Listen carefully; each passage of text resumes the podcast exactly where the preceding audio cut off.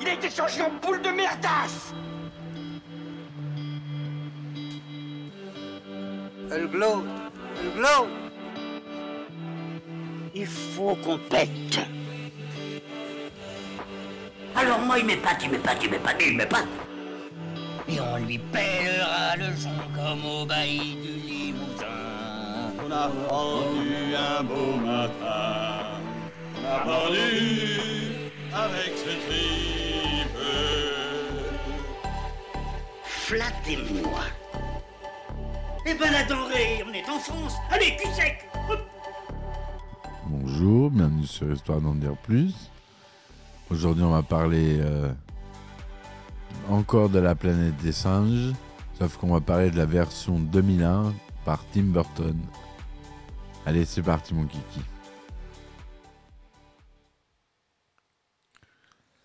Alors, La planète des singes, Planet of the Apes, est un film de science-fiction américain réalisé par Tim Burton et sorti en 2001. Le scénario de William Broll Jr., Lawrence Coher et Mark Rosenthal. Après plusieurs années sans production cinématographique, ce film relance la, la franchise Planète des singes et devient la seconde adaptation du roman La planète des singes de Pierre Boulle, dont on a vu le précédent podcast. L'histoire suit le, capitaine Léo Davidson, un astronaute qui s'écrase sur une planète inconnue. Capturé par des singes évolués, il découvre que ceux-ci dominent la planète et réduisent en esclavage les humains qui s'y trouvent.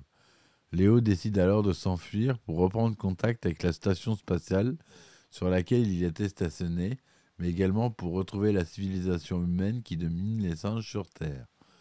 Envisagé dès 1988 par la société de production Fox, avec différents scénaristes et réalisateurs, un candidat définitif est trouvé en 1999. Contraint par une date de sortie pour l'été 2001, la pré-production, le tournage et la post-production sont très rapides. Le tournage se déroule de novembre 2000 à mars 2001, principalement au studio Sony Pictures à Culver City, mais aussi sur les rives du lac Powell et dans le désert de Mojave. La musique du film est composée et dirigée, comme d'habitude avec Tim Burton, par Danny Elfman. Le film traite notamment de l'esclavage et du renversement des valeurs, mais aussi de thèmes récurrents dans le cinéma de Tim Burton, comme l'arrivée d'un étranger dans un monde qu'il ne connaît pas et la dynamique circulaire de la vie. La planète des singes est un succès commercial, mais un échec critique. Il remporte quelques prix, notamment pour ses costumes et maquillages, il sort en vidéo au début 2002 et engendre plusieurs produits dérivés. En acteurs principaux, on a Mark Wahlberg, Tim Ross, Helena Bonham Carter, Michael Clark Duncan, le regretté, Paul Giamatti et Estella Warren. Le synopsis. En 2029, à bord de la station spatiale américaine Oberon, l'astronaute Leo Davidson travaille avec des primates formés aux missions spatiales. Quand un dangereux orage magnétique approche de la station, c'est Périclès, le singe préféré de Léo, qui est choisi pour piloter un module spatial afin de sonder cette tempête. Cette tempête. Cependant, une fois à l'intérieur de l'orage, la navette disparaît. Contre les ordres de son commandant, Léo part à la recherche de Périclès à bord d'un second module. Entré à son tour dans la tempête magnétique, il perd le contact avec l'Oberon, puis s'écrase sur une planète nommée Ashlar. Il découvre alors que ce monde est gouverné par des singes humanoïdes, dont les militaires sont menés par le général Elne Seid, et que les humains servent d'esclaves aux singes. Emprisonné chez Limbo, un marchand d'esclaves, l'astronaute fait la connaissance d'une chimpanzé nommée Harry, qui milite pour l'amélioration du traitement des humains. Surprise par l'intelligence de Léo, Harry l'achète ainsi qu'une humaine nommée Dena pour qu'il devienne domestique chez son père, le sénateur Sandar.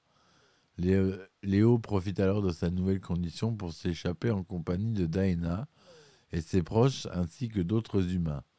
Harry se joint à eux accompagné de son fidèle ami Krul, un ancien général déchu. Limbo surprend l'évasion mais il est rapidement maîtrisé par Léo qui en fait son otage. Thad, qui est le sénateur Sandar à donner les plans pouvoir, charge son second, le colonel Attar, de partir à la poursuite des humains. Juste avant de mourir, le père de Sad descend de Semos, le premier singe de l'histoire, Laslar, que les simiens vénèrent. Confie à son fils qu'autrefois les humains étaient les maîtres et les singes leurs esclaves. Durant sa fuite, Léo explique à ses, à ses nouveaux amis qui il est et d'où il vient et tente d'amener de les amener à une balise jusqu'à l'Oberon.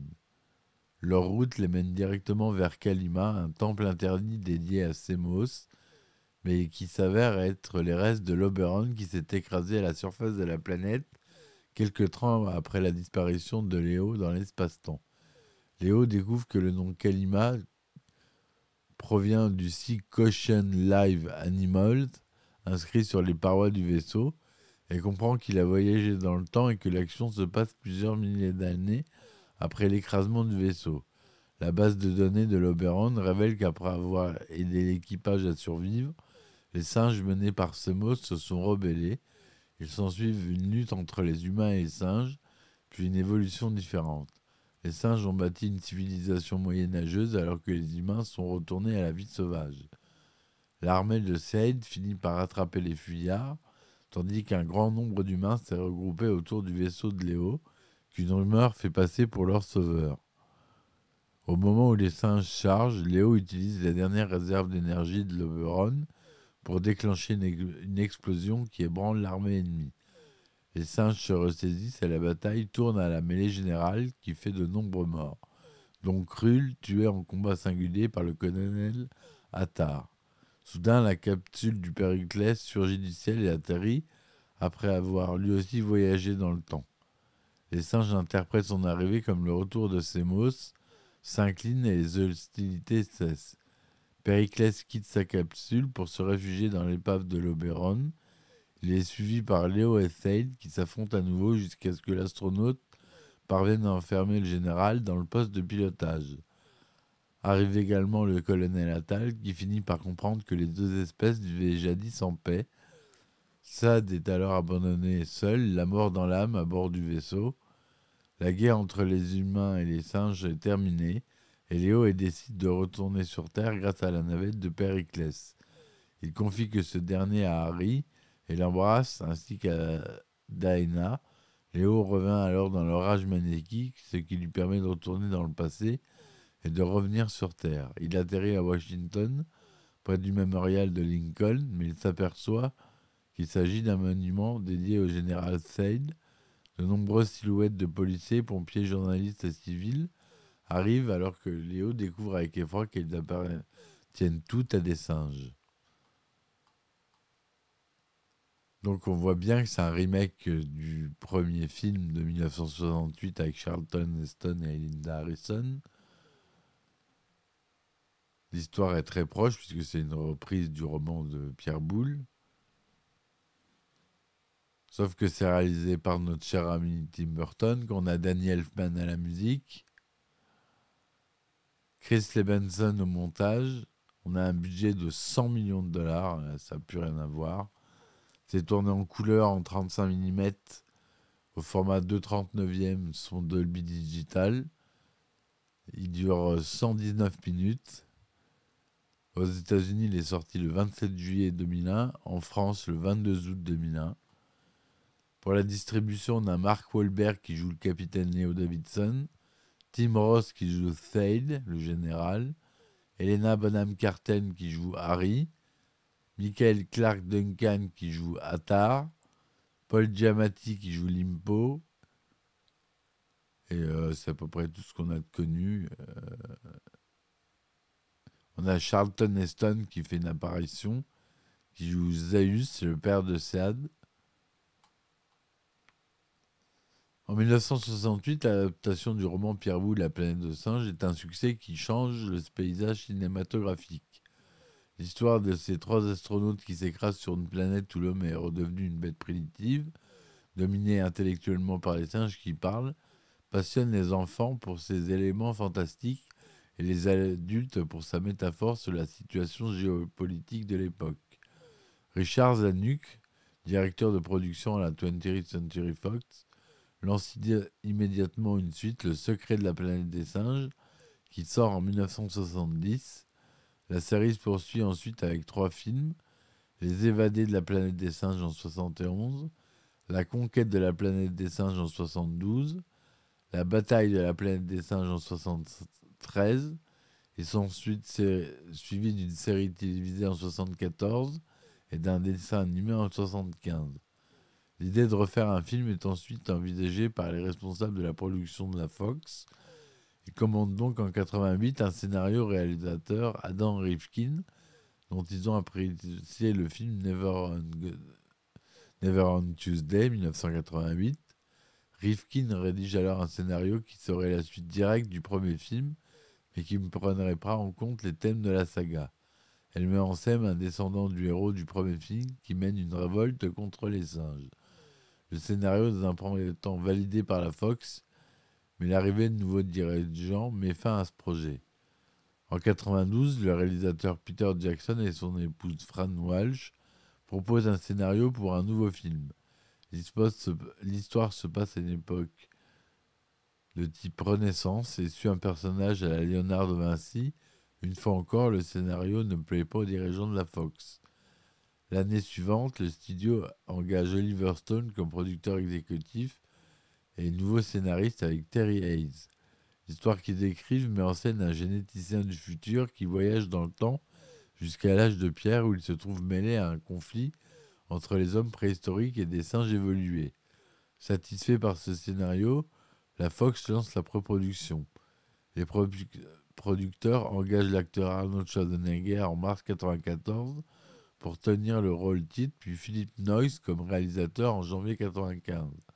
Cependant, le, scénariste Terry Hayes rentre alors en conflit avec les producteurs de la Fox qui souhaitent changer son scénario pour en faire une comédie. Les producteurs le licencient en février, ce qui entraîne le départ du projet de Stone et de Noyce. Les dirigeants de la Fox engagent alors le réalisateur Chris Columbus et lui commandent un nouveau scénario. Celui-ci rédige avec son collaborateur Sam Hamm une histoire reprenant les éléments du premier film, mais aussi du livre de Pierre Boulle, notamment les singes évolués astronautes. Une nouvelle fois, les dirigeants de la Fox sont moyennement convaincus.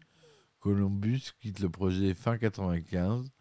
Plusieurs réalisateurs sont ensuite contactés par les studios, notamment Roland Emmerich, James Cameron et Michael Bay, mais aucun projet ne va à son terme.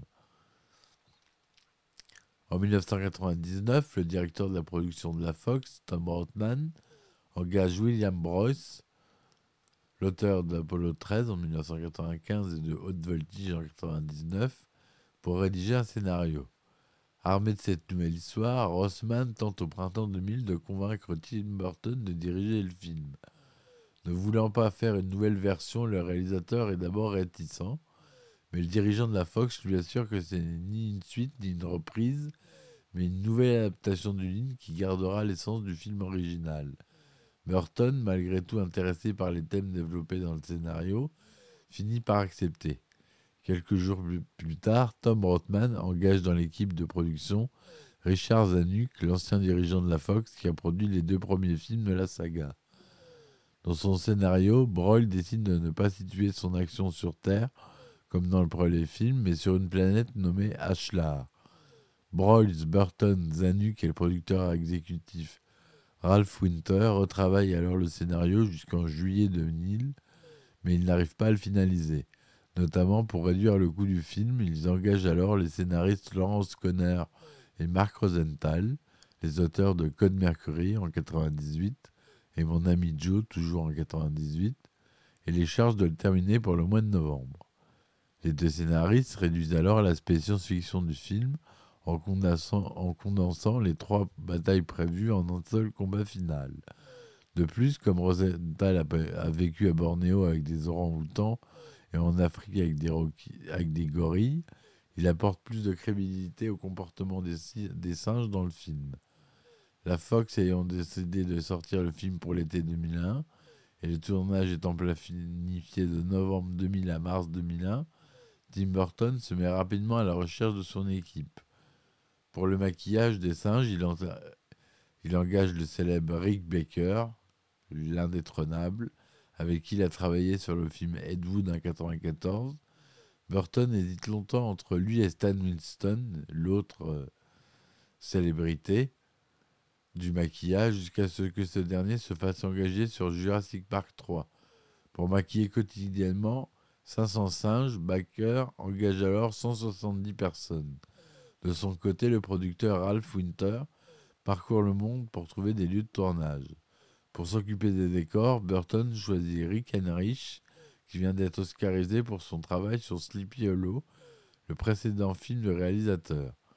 Pour les costumes, c'est Colin Atwood qui est recruté. Elle a aussi précédemment travaillé pour Burton sur Sleepy Hollow. Enfin, le directeur de la photographie retenu est le français Philippe Rousselot, oscarisé pour son travail et au milieu coule une rivière en 92. Tim Burton demande à la réalisation d'un storyboard à l'artiste Michael Jackson pour pouvoir s'aider visuellement mais ne le suit pas au pied de la lettre afin de donner la liberté à ses interprètes et à ses collaborateurs. Trois extérieurs sont choisis. Le premier est le champ de lave dans la région de Saddle à Hawaï. Ce paysage représente les îlots de forêt entourés de régions arides et inhospitalières. Le deuxième lieu est le lac Powell, un lac artificiel à la frontière de l'Utah et de l'Arizona. La zone offre des formations rocheuses sans aucune végétation. Les alentours du lac ont déjà été utilisés lors du tournage du film de 1968 pour les scènes d'écrasement du navire spatial. Cependant, le chef du décorateur Rick Henrich indique qu'Independence Day, où nous avons tourné, est un endroit complètement différent de ceux utilisés dans la première version, qui ne leur ressemble absolument pas. Le troisième lieu est celui des pics de Trona dans le désert des Mojave, à 3 heures de route de Los Angeles. Ce site géologique aborde 500 pics de calcaire issus de lits de lacs asséchés. Tous ces lieux ont un aspect lunaire pour que les spectateurs aient l'impression de ne pas être sur Terre. Le responsable du maquillage. Ah, pardon. Pour les décors de la ville des singes, Heinrich puise son inspiration dans les premières cultures humaines, celles des Égyptiens, des Étrusques, des Mayas et des Aztèques.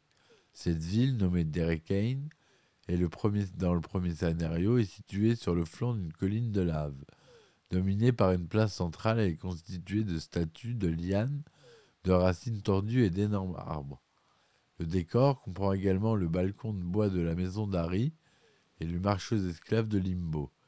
Il faut quatre aux, aux équipes d'Heinrich pour construire cet immense décor de 15 mètres de haut, de 40 mètres de large et de 80 mètres de long.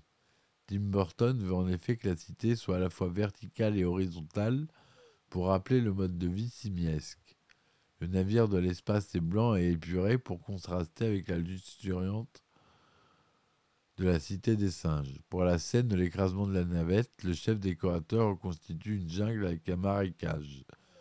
Le tournage dans une vraie jungle aurait été problématique, notamment pour réaliser les différentes cascades réalisées par les singes.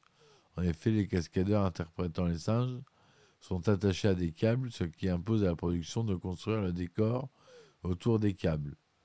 Le décor final de Kalima est lui construit sur le site des pieds de Trona en acier et mousse ancrée dans du béton.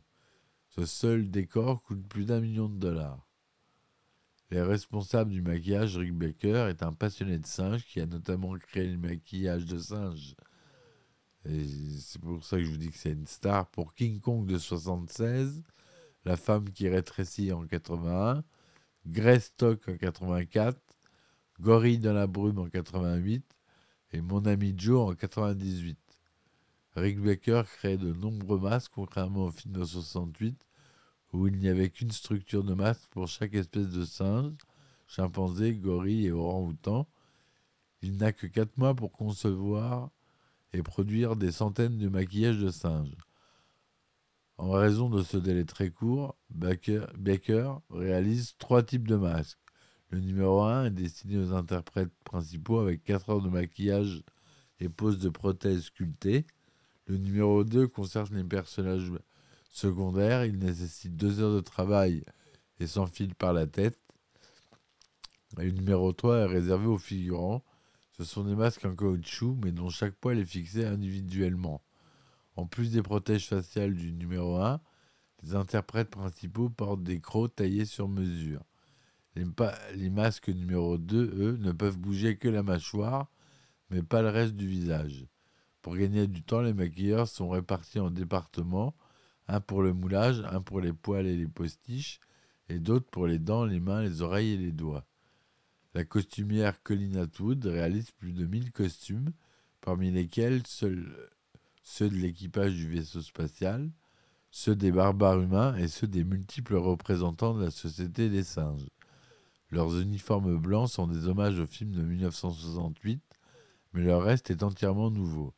Les armures de singes sont quant à elles sculptées puis moulées en fibre de verre.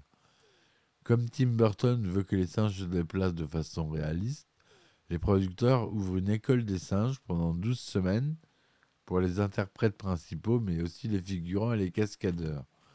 Le comportement simiesque est supervisé par John Alexander, un spécialiste des singes, ayant travaillé avec Baker sur Greystock, Gorille dans la brume et Mon ami Joe. Alexander est également chargé de l'entraînement des vrais chimpanzés. Mark Wahlberg, qui interprète le personnage qui passe le plus de temps avec eux, s'est familiarisé avec les chimpanzés durant les répétitions. Il a d'ailleurs eu quelques difficultés car, explique-t-il, une fois que j'ai serré Elena Bonham Carter dans mes bras, ils m'ont attaqué comme ça d'un coup. Ils sont très protecteurs. Deux d'entre eux m'ont sauté dessus ont commencé à me cogner. Le tournage débute le 6 avril 2000 sur les rives du lac Powell, avec notamment les scènes du raid sur le campement des singes et la fuite à cheval à travers la rivière. Cette dernière scène a demandé des aménagements car l'eau était trop basse et sa température trop froide. La production apporte donc un million de litres d'eau pour remonter le niveau de la rivière et utilise un énorme système au propane pour faire augmenter la température. Les interprètes interprétant des singes sont alors encadrés par le chef des cascades, Charlie Crockwell, qui a, travaillé avec Burton sur Batman le défi, et par Terry Notary, un ancien gymnaste et membre du Cirque du Soleil. Hommes, les deux hommes ont étudié la gestuelle des gorilles et des chimpanzés pour la restituer au mieux auprès des interprètes. Crockwell indique d'ailleurs que nous avons des bras plus courts et des jambes plus longues. Ils n'ont absolument pas notre démarche. Ils nous ont alors appris aux cascadeurs et aux comédiens à se rendre plus compacts, à bondir mieux que des gens normaux et à marcher avec des jambes arquées. Les interprètes qui jouent des singes ne mangent pas avec ceux qui jouent en les humains uniquement parce que manger est un truc déprimant quand on porte euh, ses maquillages, précise Tim Ross. Il faut s'habituer au fait que votre bouche n'est plus au même endroit. Si vous videz votre vraie bouche, vous en mettez plein le latex. Comme les lèvres sont étirées, la nourriture se coince là-dedans et c'est pas joli joli. Du coup, les repas étaient le moment le plus déprimant de la journée. Pour les interprètes principaux jouant les singes, tels que Elena Bonham Carter, la journée de travail commence à 2h30 du matin par la séquence de maquillage et se finit tard dans la nuit. Richard Zanuck précise elle, a- arrivait à s'endormir parfois, mais je ne crois pas que son, sommeil était bon. C'était vraiment dur, mais elle était fabuleuse. D'autres interprètes comme Deep Roy, Isaac Seth Singleton et Kevin Greview interprètent chacun plusieurs personnages secondaires. Greview est l'acteur qui a vécu le plus de séances de maquillage. Après une semaine de tournage, l'équipe s'installe ensuite au studio de Los Angeles Center pour les scènes de forêt et scènes de la station spatiale Oberon. Le tournage part après cela pour 4 semaines au studio de Sony Pictures à Los Angeles en Californie, où le, le plateau numéro 30 accueille notamment la Cité des Singes. Là, Burton utilise beaucoup de maquettes dans les décors plutôt que des fonds bleus, car il préfère leur dimension humaine qui génère selon lui plus de magie malgré leurs imperfections. Suivait ensuite le tournage de la bataille finale au pic de Trona pendant trois semaines, puis un retour au studio de Sony et enfin le travail sur les champs de lave à Hawaï pendant deux jours. Le tournage dans le désert des Mojave est particulièrement difficile car de fortes pluies endommagent la route qui, qu'a fait construire la production pour se rendre sur les lieux de tournage. Le producteur Ralph Winter doit alors faire venir en urgence 25 000 mètres de gravier, 25 000 mètres cubes de gravier pour la réparer. Et le camp du tournage, le plus grand qu'il ait jamais vu de sa vie, notre Winter est constitué plus de 100 véhicules, 40 chauffeurs, 4 toilettes et salles d'habillage mobile. La journée commence à 2h du matin avec le maquillage des principaux interprètes, puis le maquillage des figurants par l'équipe de Rick Baker et l'habillage à la chaîne par l'équipe de Colin Atwood. Ensuite vient l'entraînement avec deux des responsables de l'école des singes. Le tournage se déroule alors jusqu'au coucher du soleil, puis vient ensuite le déshabillage, le nettoyage et la réparation des costumes jusqu'à 9 ou 10 heures du soir. En parallèle du tournage principal de Tim Burton, le réalisateur de la seconde équipe, Andy Armstrong, s'occupe des séquences qui demandent du temps et exigent de longues préparations. Armstrong chorégraphie les scènes de bataille puis les soumet à Burton pour que le coordinateur des cascades, Charlie Crockwell, puisse les concrétiser.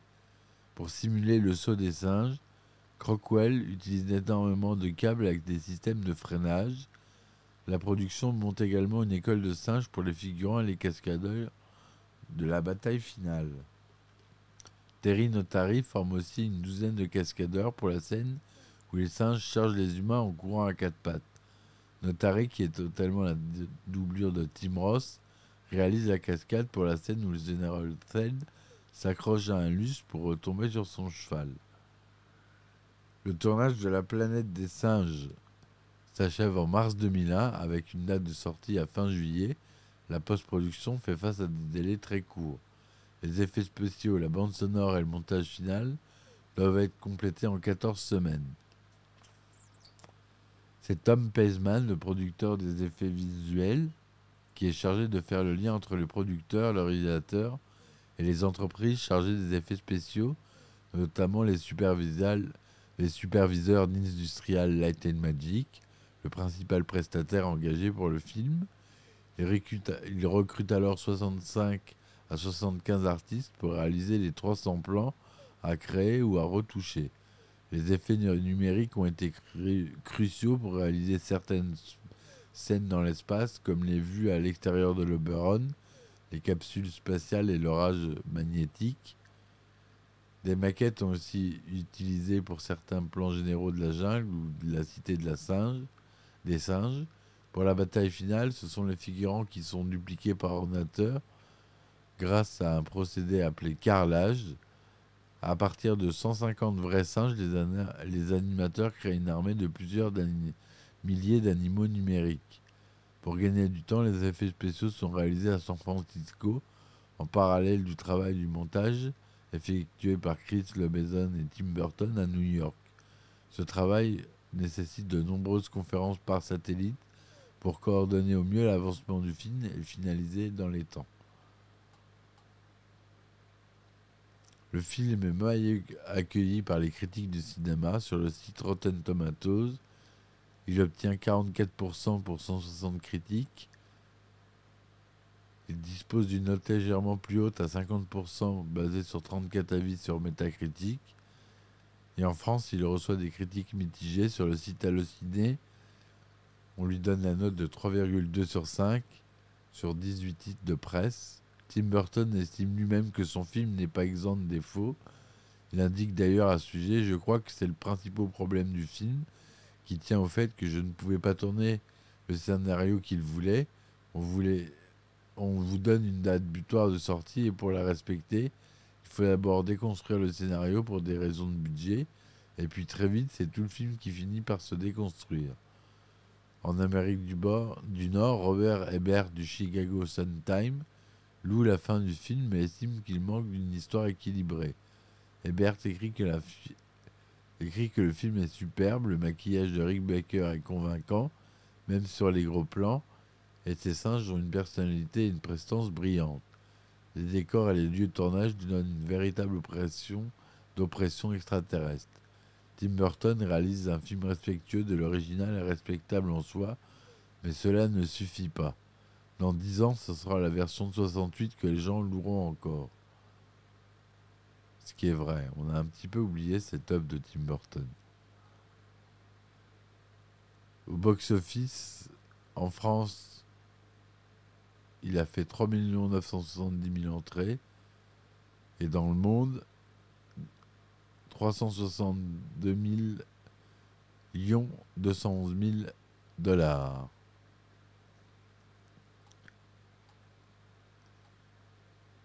La planète des singes sort en DVD en février 2002. Il comprend aussi plusieurs bonus comme les coulisses du film, un documentaire en multi-angle, des scènes en version allongée, le commentaire audio du réalisateur et du compositeur et une galerie de photos. En 2010 sort une version Blu-ray avec les mêmes bonus. Le film est compris dans plusieurs intégrales, notamment en avril 2006, dans un coffret Tête de singe avec les 5 films de 68 à 73 et la série télévisée de 74. En décembre 2011, dans un coffret de 7 films avec les 5 films de 68 à 73 et La planète des singes, les origines. En octobre 2013, dans un coffret baptisé Génération avec le film de 68 et les origines. Et en novembre 2014, dans un coffret Tête de César avec les 7 autres films. Bien que le film soit un succès commercial, les producteurs décident de ne pas lui donner de suite. Le réalisateur Tim Burton n'est lui non plus pas intéressé. Il déclare à ce sujet qu'il préférait plutôt sauter par une fenêtre. En 2001, Mark Wahlberg et Anna Bonham Carter annoncent qu'ils ne sont pas prêts à jouer dans une suite, mais seulement si Burton en est le réalisateur. Paul Giamatti également favorable, imagine une éventuelle suite où les singes conduisent des, des voitures, fument des cigares, portent des lunettes ou font des réunions. La planète des singes est le dernier film où Burton travaille avec sa muse et compagne Lisa Marie. En effet, c'est pendant le tournage du film qu'il rencontre sa future et nouvelle égérie, Helena Bonham Carter. Finalement, en 2008, Tom Rothman, l'un des dirigeants de la Fox, annonce le retour de la saga sous la forme d'un redémarrage. Elle prend cette fois la forme d'une trilogie, avec La planète des singes les origines en 2011, La planète des singes l'affrontement en 2014 et La planète des singes suprématie en 2017. Voilà euh, ce film de Tim Burton qui est un peu méconnu, qui est assez bon, moi je trouve. Voilà, donc euh, si vous avez aimé ma critique, euh, n'hésitez pas à laisser des commentaires et des likes et à partager. Je vous remercie de m'avoir écouté jusque-là. Je vous dis à très vite pour une nouvelle chronique. Et à bientôt. Ciao Il a été changé en boule de merdasse Elle glow, elle glow. Il faut qu'on pète. Alors moi il m'épate, il m'épate, il m'épate, il m'épate. Et on lui pèlera le son comme au bailli du Limousin. On a pendu un beau matin. On a pendu avec ce tripe. Flattez-moi. Eh ben la denrée, on est en France. Allez, cul sec